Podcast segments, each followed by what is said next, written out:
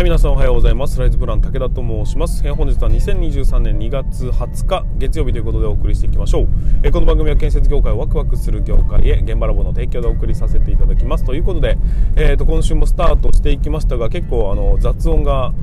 ガーって聞こえるのお分かりでしょうか？ね、今日ですね、雪が降りまして、あの気温が現在マイナス2度なんですよ。で、朝の段階でね、えー、とマイナス2度ってかなりあったかい方なんですね。で、まあ、雪が降るとあったかいっていうのはあるんですけどもあの雪このあったかい気温の中で雪が降ると何が起きるかっていうと雪の温度じゃなかった重さがですねめっちゃ重くなるんですよかりますかね。今回ちょっと,、うんとね、20センチぐらいかな降ったんで結構降ったんですけどいちいちこうずしっと,、えーと、腰にくるようなそんな重さの雪でございますので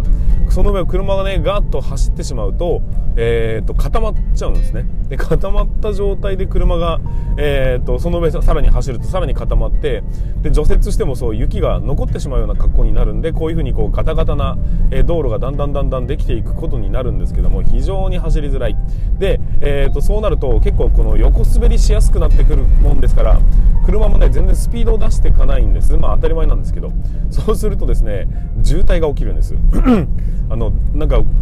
なんていうかな片方こう都市に向かってく側と都市から向かってくる側っていう風のってあると思うんですけど都市から向かってくる側、まあ、要は出勤する方向ですよね。その方向がですねすごいまあ車が詰まってるなぁなんていうふうに思いながら僕は逆方向なんで、えー、と快適に進んでいるわけですけども皆さんいかがお過ごしでしょうか、まあ、雪国事情ねご覧に力説してもしょうがないんですけども、えーとまあ、今週はねようやくスタートようやくじゃないやスタートをしまして、えーと、今日はうんと2月20日であと今週末にはですねうちの息子の8歳9歳の誕生日かが待っているということで、まあ、それに向けて、えーとまあ、誕生日のプレゼントを整えてみたりだとか、えー、何のご飯をしましょうかとかっていうのを、まあ、ちょっとずつ計画しながら進めていくというような形になります、ま、誕生日もね、ま、常に僕は行事ごと全力ということになりますんで何をサプライズしてやろうかなと思っていろいろとま考えている次第でございます、ま今週も始まりましたが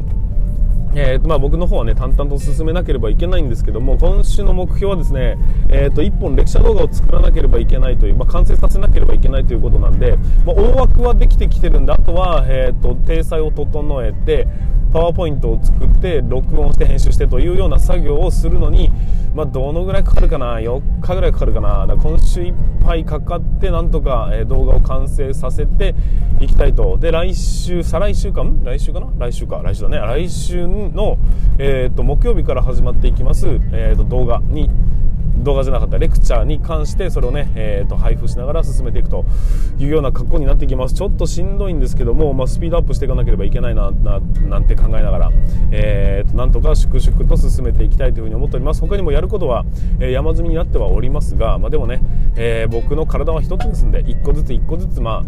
積み上げていかなければいけないというところで頑張っていきたいというふうに思います。皆さんもね、えーとまあ、歳末時期と、まあ、一応その2月3月歳末とは言わないのか、えー、と年度代わり時期なので、え、2月3月の竣工現場っていうのは多分たくさんあると思います。今がね、えー、と最後の、まあ、押しどころっていうところも現場もねたくさんあると思いますんで、えー、とにかく事故だけはないように、えー、しっかり注意していただきたいというふうに思いますし、え、ここで最終的なね成果物の品質を上げるタイミングでもありますんでぜひ頑張っていただきたいなというふうに思っております。はいということで本日もスタートしていきましょう。それでは準備はよろしいでしょうか。それでは本日も立ち入り禁止の向こう側へ行ってみましょう。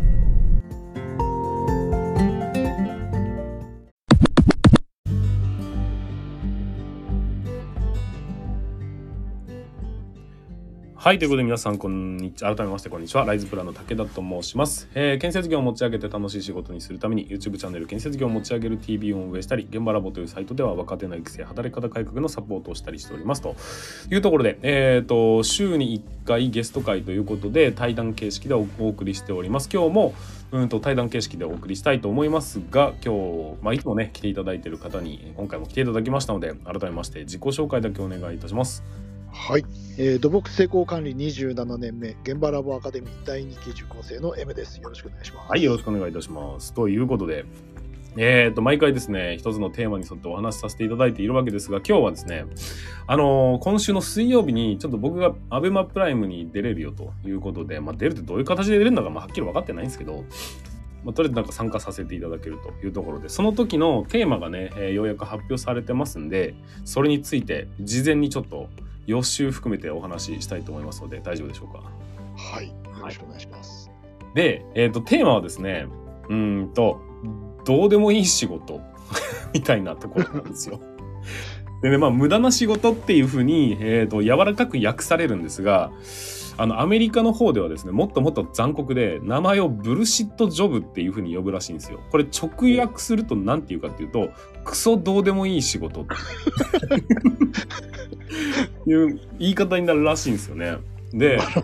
そうなんです。で、アメリカのですね、えっ、と、人類学者デビッド・グレーバー教授っていうのが本を出したっていうところから、うん、と発端が始まってるんですけども、うん。ブルシットジョブ、クソどうでもいい仕事の理論っていうのを提唱して、そこからこう波紋を読んでると。で、昔から日本の企業でまあ生産性が低いっていうことで非常にもう問題になってるというところから、実際のところどうすかねみたいなところをちょっと議論してた、するというのが、えー今回の、あの、何でしたっけ、アベマプライム、アベプラの、えーはい内容なんですが、それに先駆けて建設業どうよっていうところをちょっとですね、お聞きしたいなというふうに思ってます。で、その、まあ一般的には、うーんと、意味のない仕事をやらされてるなっていうふうに感じる場面を、ザザザザッと今ネット上から拾い出してくると、えーとはいこんなのがありますっていうのをちょっとまず上げてみますね。はい。えっ、と、無駄な会議があると。なんで俺はここにいるんだろうみたいな、なんか上の方だけで喋ってて、えっ、と、無意味に集められた会議とかね。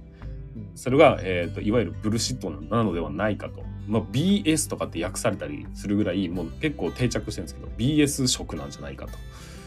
であとは、えー、と生え抜きっていうものがあるからこそブルシットが生まれてるんじゃないかっていうような考え方もあったりして要は昔ながらの職人がそのまま社長になるとか部長になるっていう風な仕組みがあるからこそ、えー、と昔の主義が大大切俺今までのやり方が大切なんだが生まれてブルシットだらけになってんじゃないのかっていうところだったり。あと最近では、うん、と在宅勤務だけにするっていう風な方向に舵を切るやつあれもねブルシットジョブっていう風に逆に言われてるんですよ。じゃなくて在勤在在宅勤務と出出社勤務とかっていうくくりにする時点でもうそれブルシットじゃねえかよと。もっと仕事にフォーカスをするとこれは在宅の方がいいよねとかもっとこれは出出勤した方がいいよねもうちょっとまんべんなくいけるはずなのに思いっきり舵を切ってしまって結果生産性がえー下がった、えー、とクソみたいな仕事になってしまってるという部分があるそうなんです。うんそんなようなとこだったり、あとは誰も聞いてない朝礼、えーハンコのスタンプラリー、えー書類探し、えー 書類の無駄な整理、みたいなところが、えーよく言われている、まあ、ブルシットジョブというものらしいんですよ。うんまあまだまだたくさん、えー探せばね、簡単に出てくるんですけども、まずはここまでの話で、ちょっと印象や思うところをお聞かせいただければと思いますが。なるほど。いや、僕がイメージしてたのは、なんかこう、例えば、えー職種で無駄な仕事っていうことを言ってるのかなと思ったら、あまあそうじゃなくて、こう、作業的に無駄な作業っていうことのイメージ。そうです、そうです。あのーよくその、まあ、なんていうのかな、立場が違えばっていうのもあるんですけども、平社員時代って、あの先輩なんでいるんだろうみたいな、あの、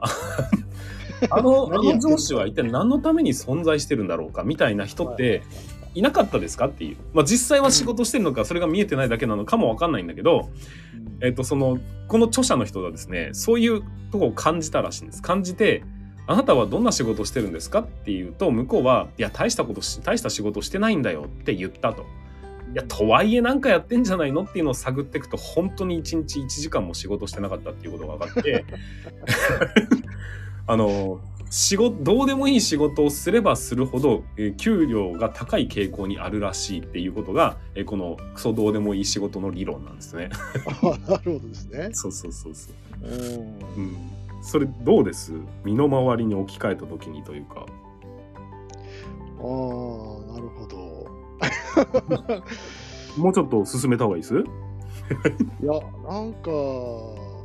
あれですね。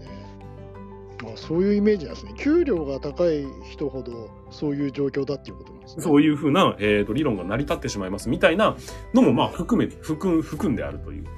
うん傾向があるよねとかそんなこと言ってます。僕の身の回りで考えた時に、一番どうでもいいなと思ったものっていうのが一つ思い当たりまして、よくあの失敗す、何か失敗だとか事故が起きるとチェックリストって増えるじゃないですか。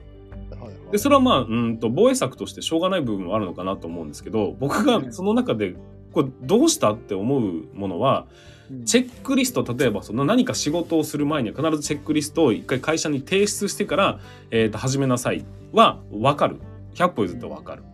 が、該当がない場合は、該当がないという旨の書類を出せっていう。これね。該当がないにチェックを出して、し印鑑をして書類を出す。はい？って思いません？いや、該当がないんですっていう。それ公共工事でも結構ありますよ、ね。ありますよね。ありますあります。なんで該当がない旨の書類って何なんですか？あれは。該当がないから書類はないでしょうよっていう。無駄ですよね。めっちゃ無駄。1から10まで結局、あの、全部やらなきゃダメだよっていう。そのないならないなりに、ないという書類がなきゃいけなくて。えって結構、その、普通に考えると、あなんか、どっぷり染まってしまってる建設業の人たちええは、なんか、普通に処理してるんですけど、よーく考えると、えっていう。そうですね。それもあれですよね。やっぱり上の方が、えーそれは必要だっていう残ってますよね。そうそうそう。そうなんですよ。それは一体誰が喜ぶ書類なんですかねっていう。うんうん要はインデックスが1個欠ける1234って連番になってるやつの6番が欠けてしまうことの恐怖なんですかね。わかんないです何なんですかね、それ。意味が全くわからねえなってまあ結構前から思っていたものがちょっと思い当たったもんでそんな話をさせていただいて。なんかそんなんあります？いや、僕がよく思うのは、はい。まあ、よくったらあれですけど、ありがちなやつとしては、その例えばミスしたときに、はいえーこれは一体誰の責任なんだみたいな。あはあはあはこう責任追及の時間ってすごい無駄だよなって思うあ犯人探しをしてる間にも刻一刻と状況は悪化してますとうん僕はやっぱあれが一番ちょっともったいないよねって思いますよね。それ、それに対して本気出すやついるじゃないですか。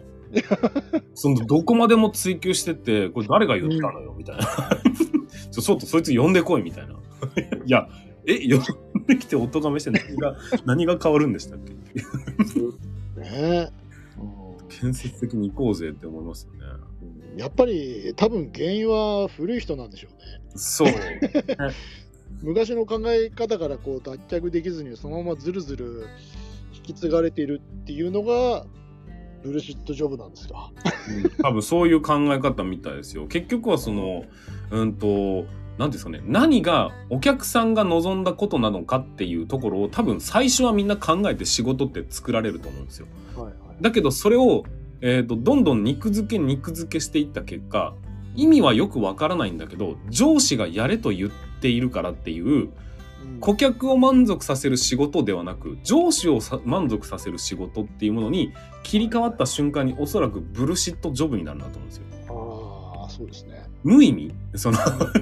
なんかピシッと整理されてないと困るから、えー清掃員を雇うみたいなもんで。うんえうんとそれはお客さんにとって何の意味があるんですかねっていうところを本気でやっちゃうと言いますか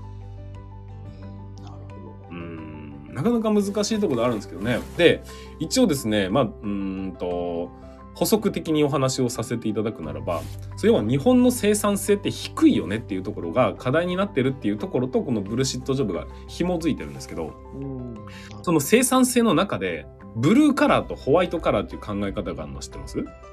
もうわからないですね。ホワイトカラーって要は、うん、とワイシャツの色が白。だからいわゆる、うん、デスクワーカーみたいな。うん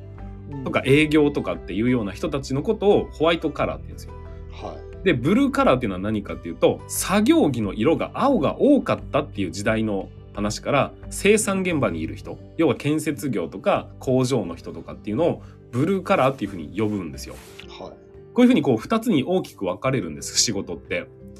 でもその中で圧倒的にブルシットジョブが多いのがホワイトカラーなんですよ。うんでブルーカラーって要は生産性とか生産力この顧客に対して意味があるかないかっていうふうにジャッジをしていくとブルーカラーの作業員とか職人とかっていう人たちって、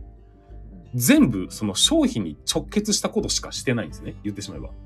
そうですね。だからある意味では生産性のものすごい高い仕事をしてると言えるんです。一方で、ホワイトカラーの人っていうのは、その目に見えて何かを作ってるっていう実感がないまま、やれと言われたことだけをやって、世に何を生み出してるのかがわけ分かってない人が圧倒的多数っていう、7割を占めるっていうふうに書かれてましたけど、結果、生産力が、えっ、と、意味がわからないっていう、そ のなんて言うんですか？その、8時、5時で働くっていうことが大事っていう風になってしまって、これを作り上げるとか、ちょうどいいところまでではなくて、やれと言われたからやる。なるほど。結果、無意味な仕事でも、いや、だってやれって言われたんでっていうのをやり続けるみたいなことがあるらしいです。という傾向があるんですね。傾向があるんですって。へえ。印象的なものをお聞かせいただければ。ああまあ確かにそうですよね。ブルーカラーって言われてる人たちはもう本当、要は現場っていうことですよね。そうです、そうです。うん。職人っていうことですよね。そうです。だから生産しかしてないんです。言ってしまいますよ。うん。そうですよね。だから100%生産なんですよ。うん。でホワイトカラーの、えっ、と、まあ、そうだな、えっ、と、わかんないですけど、受付状は、受付状は必要なのかな？わかんないですよ。要は、今、どんどんパソコンで、そのモニターがあってピッて押してくれたら、その電話がつながるっていうところに人がいるっていうのって、うん。言ってしまえば、私何やってんだろうって思ってもおかしくないような仕事だったりしますよねと。うん。それをブルシットというふうにバッサリ切り捨てたっていう感じですね。なるほど。あうん、なんかこう、確かになっていうところもあれば、で、そのブルーカラーの中でも、うんともっともっと生産効率を上げることはできるよねっていうのはもう、もっと言ってしまえば、すごく古臭いって言われているんだけど、もっと次元の高い話をしていて、そもそも意味不明っていう仕事をブルーシットジョブと呼んだりしてるので、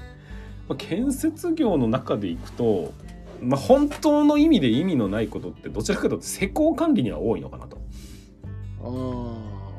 職人側には言うてもそんなにないのかなというふうにあ。、そんなにないイメージですよね。うん、気がします。まあうん、通勤する時間がやたら長い。まあ、これもでも現地で作らなきゃしょうがないから、うん。うん、なっちゃうのか。でも施工管理の場合は、そういう100%そうでもないよねって分けていくと、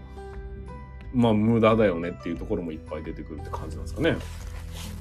でもイメージとしては施工施工管理よりもその会社の中のあ、そうそうそ。そうの管理してる方がもっとまた今度無駄なことが多いねそうです。だから、その、まあ、昔からいる人が、あの、部長職を終わって、次にどこにあげようかな、みたいな。うんなんかそういう戦いってあるじゃないですか。は必要ないならやめた方がいいんじゃね？っていうのが、要は、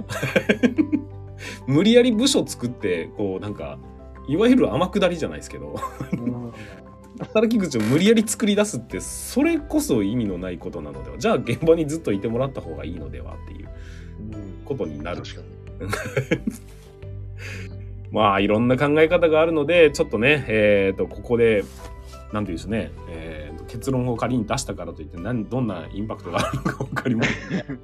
でもまあちょっと分かっていただきたいのは生産性が低いんだよって言われてるその、えーと課題になってるところっていうのは本当にこう意味なくねっていう仕事をやらされているっていう感に感じてるサラリーマンが今圧倒的に多くなってきているというところをバッサリ切ったのがこのブルシットジョブという考え方らしいんですよ。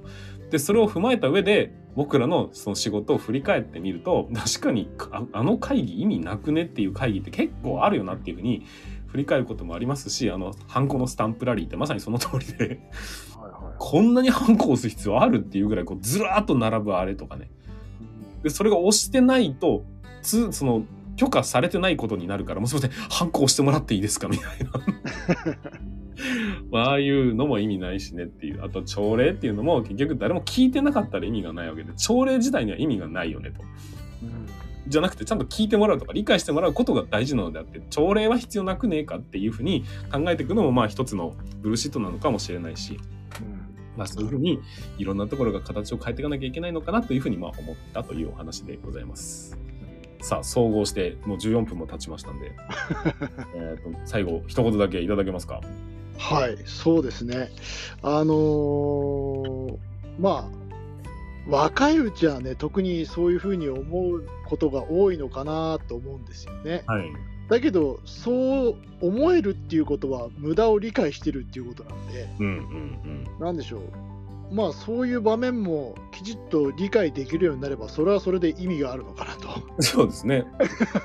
要は無駄な会議があるよなと思ったんなら、どうやって無駄じゃないようにするだとか、うん。まあ、そういう、ね、転換のために使っていけばいいのかなっていうイメージありますよね。うん。だから建設業はやっぱり昔ながらのやり方が多いんで、そういう風な気づきがかなり多いと思いますよね。はい。なんかそんな感じがしました。ありがとうございます。いやまあその通りでまあでも若い人たちにね、えー、とただの素朴な疑問をぶつけとぶつけろというのは非常に大事で結構的外れなことだって当然あるんですよ。だけどうんそれに対して明確にこれはどういう意味があってやってることなのかとかそれが顧客満足とかね、えー利益に直結することなんだという説明ができないものは一旦やめてみようっていうふうにこっそりやめてみるっていうのがいいと思うんですよ。でこっそりやめた時に特に支障なく回ってしまった場合あ無駄だったんだなって思います 多分ねそのやめますっていう話を明るみに出すといやいやこれはこういう意味があるんだってへりくつがいっぱい飛んでくるはずなんですよはいはいはい。だからこっそりやめてみていや意味なかったっすよっての方が 信憑性が高いのでできちゃいましたね。あそうそう全然誰一人困ることなくできちゃいましたけどっていうかやめたことに気づいてなかったですよねみたいな そういうようなやり口でやると割とこうすんなりとまあ怒られますけどね怒られますけど 割とすんなりとえ改革って進むのかななんていうふうに思ったというところでございます。そうですね。はいということでちょっと今日は長々と喋らせていただきまして、ね、最後までお付き合いいただきましてありがとうございました。えー、と今日はですね、あのー雪が降ってで道がガタガタで結局運転しながらの、えー、とあれが取れなかったんで今日は本当に今日そのまま配信したいというふうに思っておりますので お楽しみにしていただければと思います。